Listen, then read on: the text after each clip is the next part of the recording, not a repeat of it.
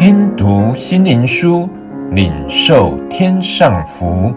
慕安德烈秘诀系列，十字架的秘诀。第二十八日，在义上活，他被挂在木头上，亲身担当了我们的罪，使我们既然在罪上死，就得以在义上活。彼得前书二章二十四节。这里彼得在书信上有着与保罗相同的教训。首先是十字架的赎罪，他被挂在木头上，亲身担当我们的罪。接着又提到十字架的交通，使我既然在罪上死，就得以在义上活。在后半部分给我们一个极大的思想：我们若不能在罪上死，就不能在义上活。我们需要。圣灵使我们真的在基督里像罪死，因此我们知道自己永远有能力将肢体完全降服于神做义的器具。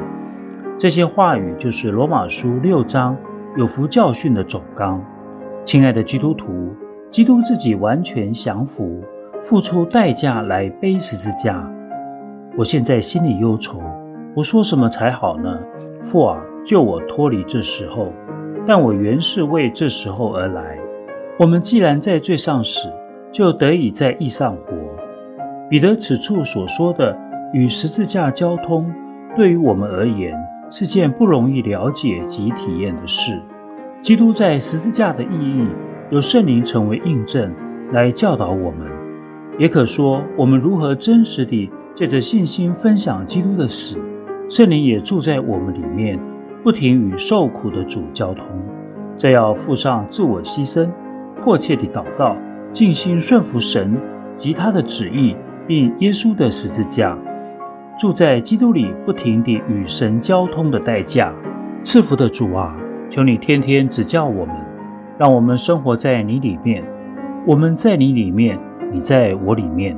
但愿圣灵真正地向我们启示，我们在你里面死，你死过。而现今属天荣耀的生命活在我们里面，但愿圣灵将这些话语深深地在我们心中烧起来，向罪死，永远从其权下得以自由。